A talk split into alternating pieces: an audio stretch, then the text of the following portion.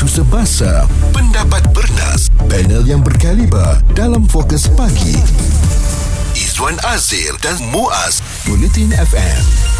Izwan, kalau kita sebut mengenai rainbow uh, di Malaysia ni, rainbow ni memang cukup popular dengan sebuah filem hmm. yang uh, masa kita kecil memang cerita rainbow ni yang kita tengok. Tapi bila kita gunakan istilah rainbow oleh penjaja yang meniaga sesuka hati ni, sumpama kita rasakan, oh penjaja rainbow ni yang memang dia kental ke jiwa dia, main letak je kedai-kedai yang mana dia nak berniaga. Saya rasa mengapa mereka menggunakan istilah rainbow ini kerana uh, rainbow memang terkenal sebagai satu watak yang yang hero eh hmm. iaitu dia uh, secara bersendirian mampu untuk berdepan dengan tentera yang ramai secara solo dan boleh lakukan secara sembrono sahaja. Jadi itulah juga istilah rainbow ini merujuk kepada para peniaga yang berniaga di pinggir jalan.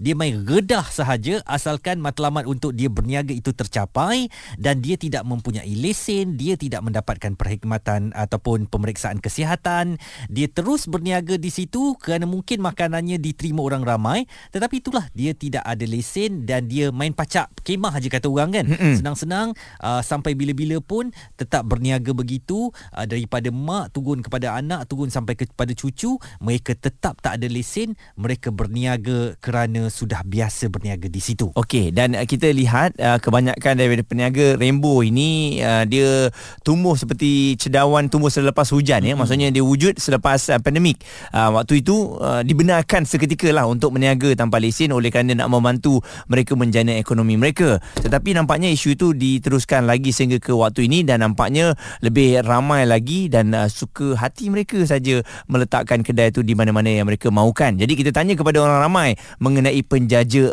Rainbow ini kalau macam dah terlalu lapar so macam terpaksa belilah. Selalunya sebab kat situ murah. Kalau beli kat kedai uh, mahal kan. Even dia orang tak ada lesen pun. Tapi kita rasa macam kita nak support uh, macam makcik-makcik yang jual. Kita rasa macam kesian dekat dia orang. So kita support kita beli. Kalau saya tak akan membeli lah sebab niaga pun tanpa lesen uh, memang saya tak akan support lah saya kalau pergi mana-mana kedai pun kalau pergi pasar malam ke kita sebenarnya tak tahu pun dari lesen ke tak. Jadi saya akan beli tu based on contoh apa dia jual ke. Kalau tak ada lesen ke ada lesen tu itu tolak tepi lah. Kalau untuk saya peniaga saya akan belilah. Dia bergantung kepada keadaan. Kadang-kadang kita kena bantu juga peniaga-peniaga yang di luar sana untuk apa ni meningkatkan ekonomi dia orang. Tapi dari satu sudut kita kena tengok dari segi kebersihan dan kualiti makanan tu. Tapi saya rasa itu masalah orang kita muas ya. Apabila kita bertindak sembrono juga sebagai pengguna kita tak pedulilah dia ada lesen ke tak ada lesen ke asalkan aku nak penuhkan perut aku aku beli daripada dia awak ingat lagi tak masa kita pergi ke perbarisan hari kebangsaan mm-hmm. turun saja daripada LRT tu begitu ramai orang yang uh, letak dalam polistrin uh, dengan aisnya dengan airnya untuk dia kita tolak, celup eh. dan kita ambil uh-huh. saja air mana yang kita nak tu dan bayar pada dia atau yang jual gelang lah jual bendera lah inilah dia peniaga-peniaga Rambo yang pada sesuatu event event ataupun uh, majlis yang berlangsung di sesuatu kawasan itu mereka akan datang untuk berniaga di situ tanpa lesen dan apakah perkara ini patut kita jadikan budaya dalam masyarakat kita? Dan paling merisaukan kita nampaknya penjaja rainbow ini turut melibatkan warga asing. Ha, tu yang lagi kita tak puas hati. Mm-hmm. sebab mungkin kalau peniaga kita boleh tutup mata nak menyokong mereka bekerja ataupun semua pendapatan mereka tapi bila di, disapkan contohnya dah ada gerai oh hari ini kita tak payah jaga kita bagi pekerja kita. Pekerja tu pekerja asing pula. Hmm. Jadi itu yang membuatkan kita lebih marah lah. Apakah anda akan, saya nak katakan apa ya, bersubahat ke ya untuk menyuburkan perniagaan peniaga Rainbow ini walaupun mereka tidak pernah melakukan pemeriksaan kesihatan, tidak memiliki lesen, kita tidak tahu tahap kualiti kebersihan dan sebagainya. Hmm. Dengan uh, kita nak terus menyokong mereka ataupun kita mahu memastikan mereka mengikut lunas-lunas Alah, ni ah, Melayu tak nak support. Oh, itu lah dengki. Ah, dengki. Kan?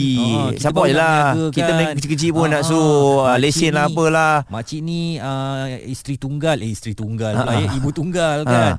isteri, isteri tunggal, tunggal memang lah. Semua isteri tunggal lah. Satu je kalau boleh.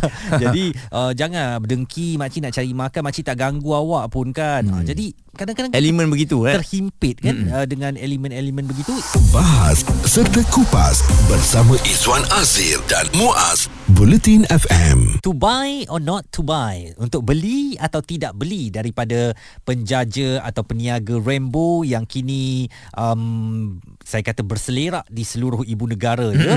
Awak pergi ke uh, Mana Setiawangsa Dia ada dekat Wangsa Maju Dia ada dekat Ampang Dia ada dekat Ulu Kelang ada Eh cakap je lah kat mana-mana Semua Saya ada rasa lah. bukan di bandaraya saja. Masalah ini berleluasa di seluruh negara. Peniaga Rainbow ini ialah peniaga yang main pacak kemah dan terus berjualan dari hari pertama eh, eh dapat sambutan Mm-mm. esok kita berniaga lagi lah eh dapat sambutan juga kita berniaga lah sampai bila-bila pun nak tanpa ada lesen Okey dan ada yang meneruskan legasi daripada zaman uh, ayah dan ibunya ya. Tapi kita nak mendapat penjelasan uh, mengenai peniaga Rainbow ini Encik Zulkifli bin Muhammad pengarah Jabatan Pelesenan dan Pembangunan Perniagaan di BKL bersama dengan kita.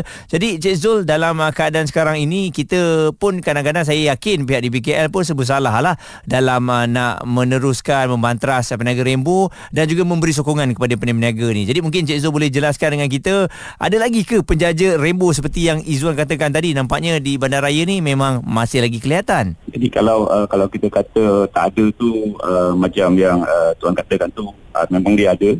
Uh, cuma um, keadaan tu um, dia tidak tidak uh, memerlukan uh, tempat yang uh, selesa. Jadi keberadaan mereka tu agak boleh kita katakan dibanyak lepasi lah. Tapi bukanlah uh, sentiasa ada. Okey. Jadi kalau katakan apabila ada uh, tindakan penguasaan dibuat, maka mereka ini akan akan menghilangkan diri lah. Kerana satu kalau kita lihat tu dengan modal yang kecil, dengan peralatan yang uh, cukup mudah untuk dipindahkan atau dialih, dibawa pergi barang dagangan. Jadi apabila tindakan penguasaan dibuat tu, uh, mereka akan menghilangkan diri lah. Dan Hmm. apabila berlaku dilihat macam kita kata uh, tidak mengadakan tindakan penguasaan secara statik di satu-satu lokasi, uh, maka akan timbul balik mereka-mereka ini. Dan mungkin Cik Zul orang kata biarlah dia nak berniaga, dia tu uh, apa ibu tunggal dan sebagainya. Mungkin Cik Zul boleh terangkan kenapa penting untuk mana-mana peniaga ini dapatkan lesen dan uh, berdaftar dengan pihak berkuasa tempatan. Apa apa keperluannya? Kenapa tak boleh kalau saya nak berniaga tepi simpang jalan rumah dan sebagainya, main pacak depan rumah dan sebagainya, kenapa tak boleh kalau tanpa lesen?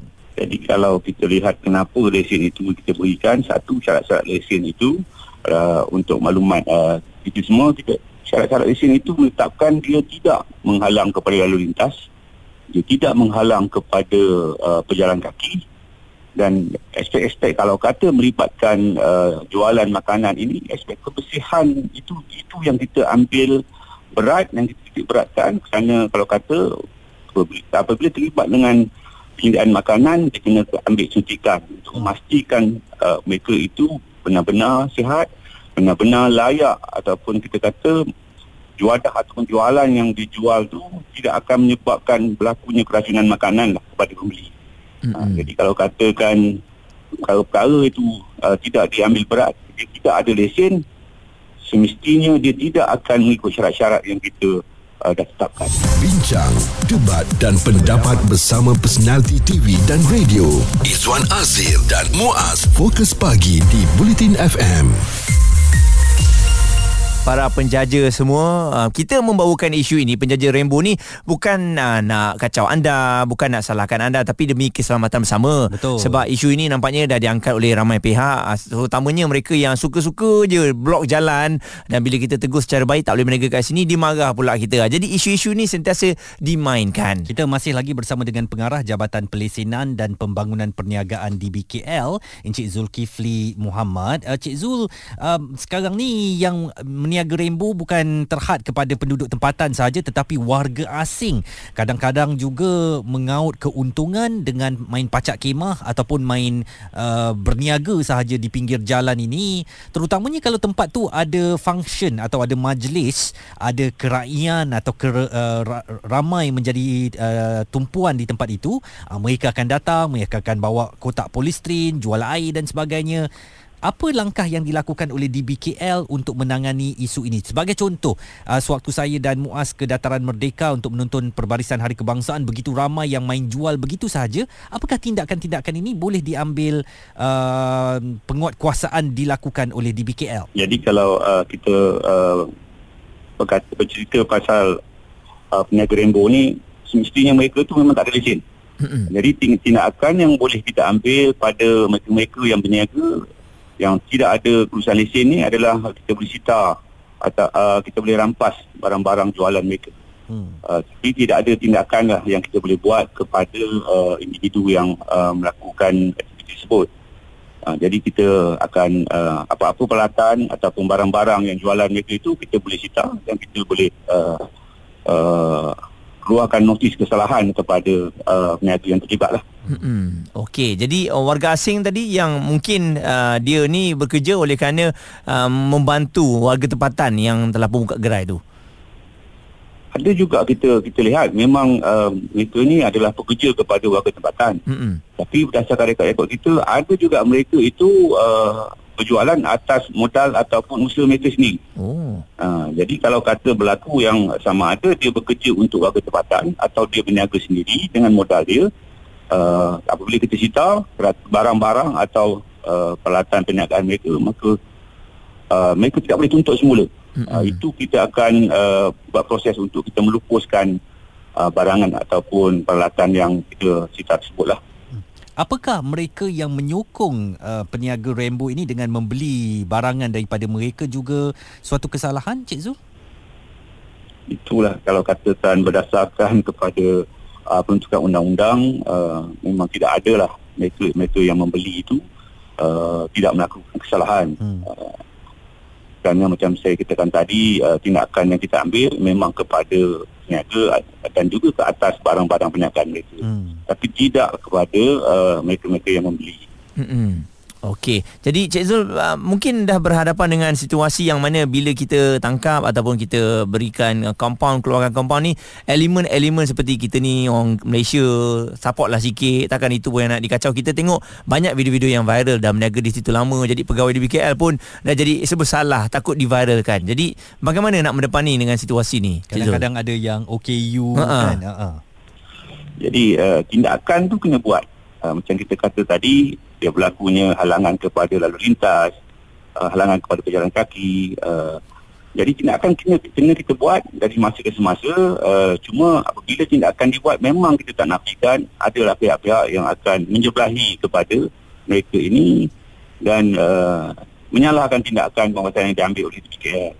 Jadi bagi bagi pihak uh, BKL kita akan teruskan tindakan. Cuma tindakan kita itu uh, berhemah hmm. kalau katakan dah bagi nasihat mereka-mereka ini masih lagi uh, ingkar masih lagi melakukan apa tu aktiviti perniagaan tanpa lesen barulah tindakan uh, citaan ataupun mengalihkan sutu-sutu perniagaan mereka tidak akan buat uh, jadi yang kata walaupun uh, terdapat juga uh, segelintir masyarakat kita yang kata oh mereka ini orang susah mereka ini terkesan dengan berbagai-bagai alasan tapi uh, pada kami tindakan pengasahan perlu diteruskan cuma kaedah itu yang kita lebih teliti dan berhati-hati lah. Itu dia ketegasan daripada pengarah Jabatan Pelesenan dan Pembangunan Perniagaan Dewan Bandaraya Kuala Lumpur Encik Zulkifli Muhammad yang mahu setiap peniaga tidak uh, bergerak di atas undang-undang yang mana memerlukan uh, lesen perlu mendapatkan lesen bagi tujuan pemantauan dan juga um, penjagaan kualiti apa juga produk yang mereka niagakan. Suara komuniti anda.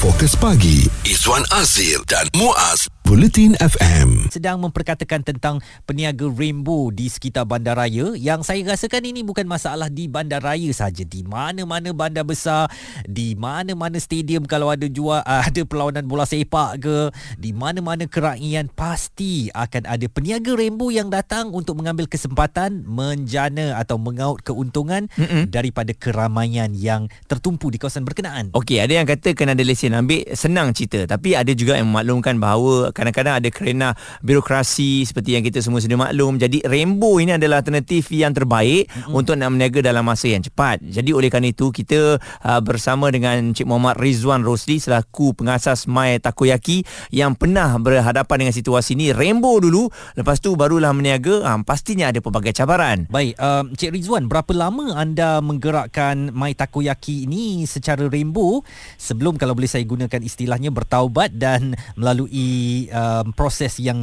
sepatutnya diambil oleh setiap peniaga? Saya start dulu tahun 2010. uh, bermula dekat pasar malam lah. Uh-huh. Jadi tanpa lesen tu dalam 2-3 tahun jugalah sebab saya uh, saya tak pernah tapi uh, kena tampal t- uh, tape pita tu pernah lah. Pita Oh. yang apa disita apa semua tu Ah. pernah. Hmm. Hmm, Tapi Okey. tak pernah lagi disita. Hmm. Ha, jadi ada awak berkongsikan bagaimana ialah nak meniaga ni perkara-perkara yang penting apabila jadi rainbow ni.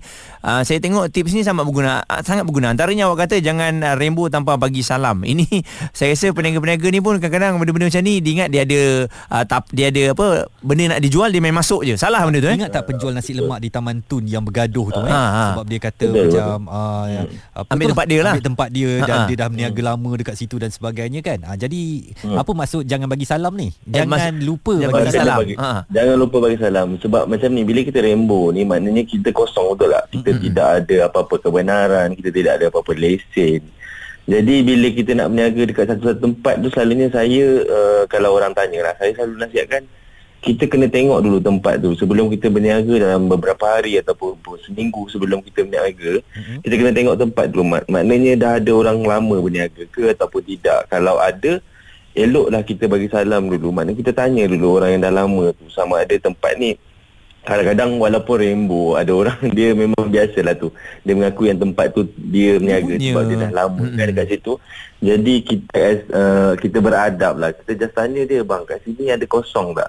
Uh, kalau at least kita se- se- se- selain daripada kita dapat uh, apa tu bukan permission lah. Hmm. dapat acknowledge daripada dia. Kita juga dapat tahu info macam contoh ada uh, bandaraya kacau ke ataupun ada operasi yang selalu dilakukan ke. At least kita dapat mengelak perkara-perkara yang kita tak mahu bila kita rainbow sebab kita rainbow ni kita kosong. Kita tidak lesen tak ada kebenaran. Jadi at least kalau ada orang yang dah lama berniaga kat situ ataupun kita nampak orang yang person in charge kat situ kita boleh bertanya dululah sebelum masuk. Tapi selalunya kalau pasar malam kita rainbow tanpa lesen tu pasar malam dia dah ada orang yang jaga kan hmm. jadi kita bagi salam dekat orang yang jaga tapak tu lah ha, macam tu lah maksud saya Oh dan uh, saya nak tahu juga apa yang membezakan uh, perniagaan anda ni Rizwan uh, semasa hmm. Rainbow dan sekarang apabila telah memiliki lesen. Jadi kalau rainbow tu dia ada sedikit orang kata kegusaran lah sebab Cuak kita tak ah, tahu eh. kan Hmm. kita tak tahu bila uh, bandaraya akan datang hmm. uh, lepas tu kita rasa tak tak secure lah uh, tak selamat. Tapi bila dah ada lesen tu dia jadi mudah. Uh, kita bila kata kalau bandaraya datang sebab untuk dapatkan lesen ada beberapa compliance yang kita perlu ada beberapa peraturan yang kita perlu uh, ikut kan. Hmm. uh, comply kan. Jadi benda-benda tu kita dah sedia bila kita dah ada lesen. Jadi dia uh, melapangkan hati lah senang cerita. Hmm. uh, melapang hati. Dia nak buat nak buat kerja pun senang kan bila benda dah dah clear uh, Betul. jadi itulah beza dia Mm-mm. Dan uh, kalau kita tengok awak pun ada beri nasihat lah ya jangan lupa untuk dapatkan Hmm. lesen dan uh, mungkin pesanan lah kepada uh, peniaga-peniaga yang yalah bermula juga seperti awak rainbow katanya tapi sebenarnya Hmm. ada benda yang awak belajar untuk nak meniaga menjaja ni biar benda yang betul lah. Betul. Mm-hmm. Untuk rainbow tu yalah kita faham sebab uh, bukan semua orang nak berniaga secara rainbow. Kalau boleh semua orang pun nak ada lesen teruskan bila mm-hmm. Tapi kita faham yang uh, apa birokrasi, prosedur, masa dan sebagainya kan. Uh, untuk untuk nak berniaga ni kita nak dapatkan modal uh, modal kita yang dah keluar tu nak dapatkan cepat. Jadi kita nak tak nak bila kita dah beli perkakasan apa semua lesen tak dapat lagi pun kita akan bermula betul tak? Mm-mm. Jadi bila bermula uh, untuk bermula saya rasa bukanlah tak ada masalah. Tapi untuk bermula tu okey.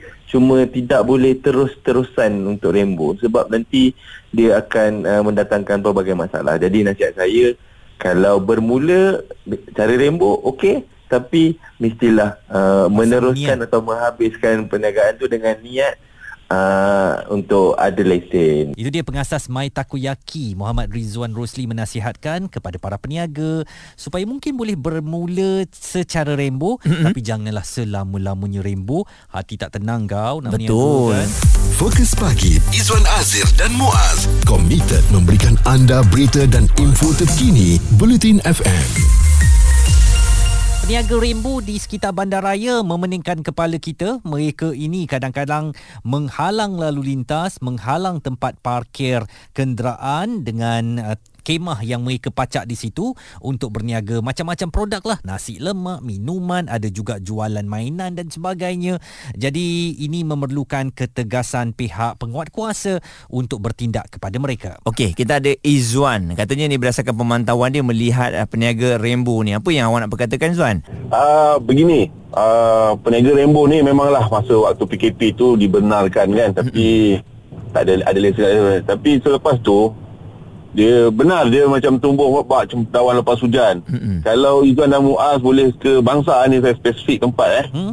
Waktu waktu puncak makan tengah hari, parking tak ada nak jalan pun susah di pejalan kaki tu. Okey. Sebab apa Ah, parking tu dia ambil untuk berniaga? Ya, dia ambil untuk niaga, kemudian kenderaan yang kenderaan-kenderaan mereka yang bawa niaga tu mereka tinggal dia. Supaya besok tapak niaga tu tetap untuk mereka. Oh, salah Ah. tu. Ya, kalau ke Sentosa pula perjala, uh, laluan jalan kaki tu dibina gerai-gerai makan. oh Mm-mm. memang dah gerai tetap di situ ya Dah gerai tetap dan uh, beberapa parking tu mereka uh, renovate untuk tempat cuci pinggan, eh eh Oh. uh, bangku. Ha, memang uh, antara nak nak cakap pun tak tahu kan ada yang kata mereka ada lesen lah tapi saya rasa ramai tak ada lesen. Hmm, tak Tapi mungkin kalau ada lesen dibenarkan untuk buat um, macam tu kan Ya, hmm. betul.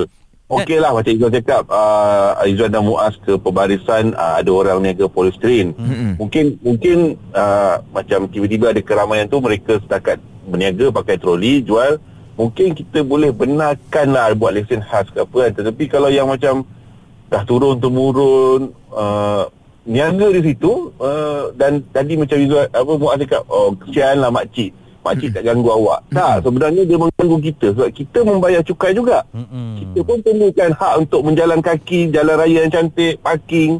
Tapi mereka dah ambil hak kita. Kalau ikutkan betul-betul lah. Okey. Tapi saya uh, saya suka uh, seterangkan saya kalau dekat di Ampang ni pagi saya dah bertanya dekat peniaga-peniaga nasi lemak ni uh, tak kena sita ke mana-mana? Kata tak kami niaga cukup pukul 9 habis tak habis kami akan kemas. Oh, okey. Ada Ya. waktunya. Ha. ada waktu dan tak tinggal lah kenderaan ke apa ke jadi uh, macam tu win-win situation lah. Ah, you, you nak niaga kita pun boleh beli makan dengan tak nak kata murah sama je harga dia macam kedai tak tak murah. Ah, itu tak kira kita sedap tak sedap eh. Betul. Ha, kan. Dan satu lagi kalau Muaz dan ke Ipoh, ada nama satu tempat Padang Polo tu, tempat tu tempat rekreasi untuk orang berada berjoging. Mhm. Namun sekarang ni dari hujung ke hujung tempat parking tu dijadikan tempat niaga. Hmm. Jadi orang yang nak berjoging, nak beriadah dengan keluarga tak ada tempat dah. Mm-mm. aduh Jadi dia punya alasan nak jogging pun dah bertukar jadi nak makan. Ha, sebab banyak Ya. sangat kedai. Betul. Jadi saya faham mereka ni pun mungkin inilah uh, mata pencarian mereka tapi kita pun nak juga kita punya hak sebab kita pun pembayar, pembayar cukai. betul kan Ah, jadi macam tak boleh lah kata oh kami tak kacau tak awak kacau kami sebenarnya. Suka dia eh. Ha, saya suka dia gelak tu. Dan uh, uh, ini menunjukkan bukan uh, sahaja uh, penguat kuasa yang pening kepala, mm-hmm. kita pengguna pun kadang-kadang macam terkesan akibat tindakan mereka Rainbow sembrono saja buka uh, restoran ataupun uh, gerai mereka di mana saja yang mereka suka. Lepas tu satu lagi saya minta lah kalau peniaga ni bila ditegur ataupun bila dikenakan compound janganlah kita terus bertindak macam nak bergaduh eh. Mm-mm. Benda boleh bincang. Benda boleh Mesti bincang. benda boleh bincang, boleh settlekan. Kita nak bantu anda ni sebenarnya. Betul. Jadi tolonglah pergi dapatkan perkhidmatan uh, yang disediakan di pihak uh, berkuasa tempatan ini. Kalau mereka minta kita untuk cek kesihatan dan sebagainya semua itu untuk kepentingan perniagaan awak juga dan untuk kepentingan awam yang mungkin akan beli uh, produk-produk yang anda jual. Suara serta informasi semasa dalam fokus pagi Izwan Azir dan Muaz Bulletin FM.